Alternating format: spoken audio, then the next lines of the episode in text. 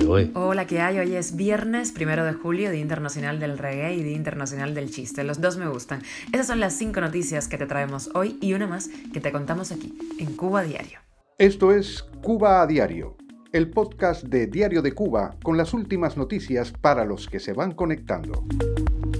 Rusia prestó a Cuba más de 2 mil millones de dólares para proyectos de energía. Y mientras tanto se han reportado más de 300 averías en menos de un año en las 13 termoeléctricas cubanas. Deportes, el decatlonista cubano Nenel Suárez dice en entrevista con Diario de Cuba que de diplomas no se vive y los deportistas Andy Cruz y Yanquiel Hernández salen de la cárcel tras su intento de abandonar la isla. Suiza establece visado de tránsito aeroportuario obligatorio para los cubanos, te contamos los detalles. Y la Fiscalía de Cuba y España cooperarán en la supuesta protección de los menores de edad, esto cuando el gobierno cubano está dictando sentencias a menores de edad por participar en las protestas del 11 de julio. Esto es Cuba Diario, el podcast noticioso de Diario de Cuba. El gobierno ruso prestó a Cuba 2.300 millones de dólares entre el año 2006 y 2019 para financiar proyectos de energía, industria metalúrgica y transporte, pero aún con esta inversión, la viceministra de Energía y Minas de Cuba, Tatiana Amarán, reconoció que el mantenimiento del sistema energético se ha agravado en la isla. De ese empeoramiento culpó, por supuesto, al embargo de Estados Unidos y al impacto de la pandemia de COVID-19.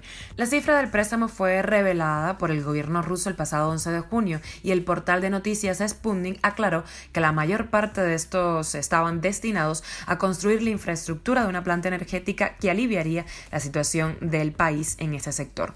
Cuba dejó de amortizar la deuda con Rusia desde inicios del año 2020 y solicitó a su viejo aliado una reestructuración de la misma, lo cual fue concedido por Vladimir Putin el pasado 11 de junio, aunque ya en febrero, antes de iniciar la invasión a Ucrania, había aprobado la prorrogación del pago de estos préstamos.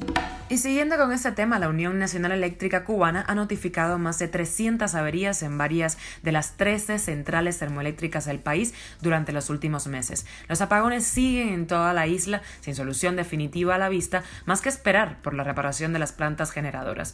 Esta semana la situación se complicó con la salida de funcionamiento de la termoeléctrica Antonio Guiteras de Matanzas para realizar un mantenimiento que duraría, según dijo la Unión Nacional Eléctrica, unas 72 horas. Hoy se vence ese plazo, estaremos pendientes. Cuba a diario. Y nos vamos con deportes. En Diario de Cuba hablamos con el mejor decatlonista cubano de todos los tiempos, Leonel Suárez. Él fue sancionado, recordemos, con un año apartado de la selección nacional en Cuba por salir a buscar a su hija que estaba en México durante el inicio de la pandemia.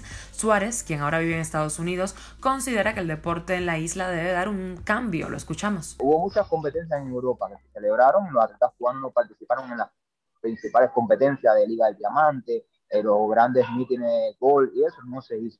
¿Por qué? Porque la gestión que se está haciendo hoy realmente en el deporte no es la más idónea. Entonces los atletas cuando ven que sancionan a un Lionel Suárez, que un atleta que fue en su momento un, como se dice eh, el cubano, fue un salvaje, fue un animal en su momento, y no tienen nada.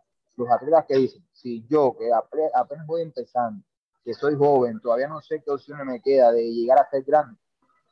¿Qué, qué, opción me queda? Estoy viendo que hay atletas que no tienen mi nivel y tienen mejores cosas que yo. Los atletas que deciden es irse del país o, o quedarse o buscar otro futuro en otro, de hecho, habla en la entrevista que ya está en la página de Diario de Cuba, mm, se la recomiendo, de la posibilidad de incluir a emprendedores cubanos en la estructura deportiva en la isla.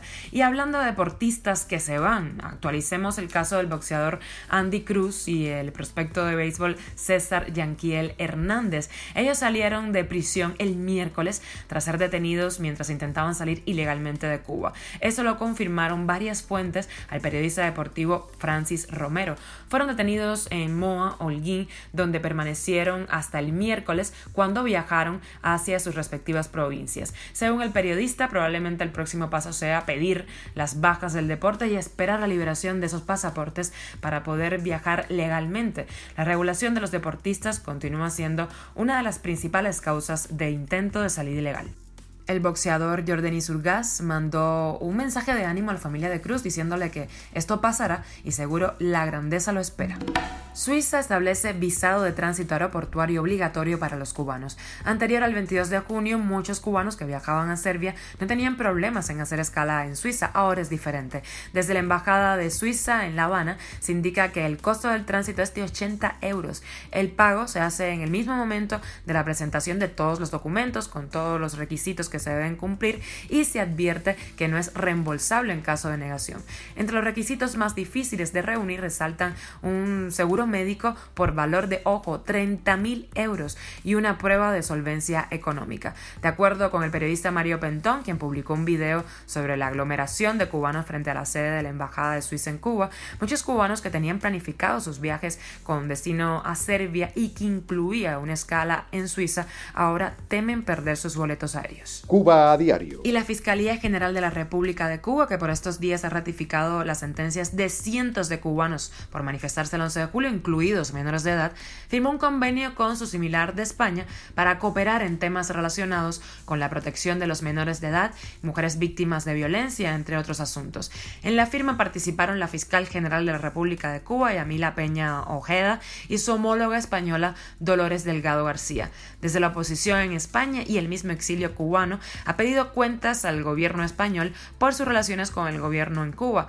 De acuerdo con las últimas cifras publicadas por la Agencia Española de Cooperación Internacional, la ayuda oficial del Gobierno de España para el desarrollo de Cuba fue de 2.180 millones de euros entre el año 2007 y 2018.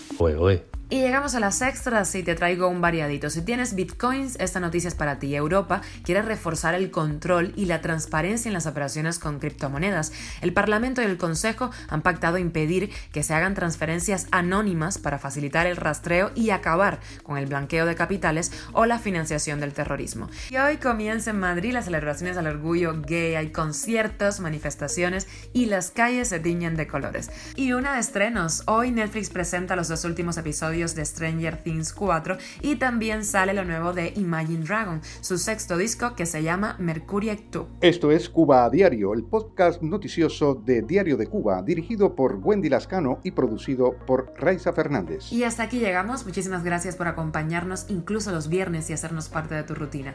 Recuerda que en lo que dura una canción o te tomas un cafecito, te contamos la actualidad cubana. Nos puedes escuchar en Spotify, Apple Podcast y Google Podcast, Telegram y también síguenos en nuestras redes sociales. Yo soy Wendy Lascano y te mando un beso enorme. Que pases un feliz fin de semana.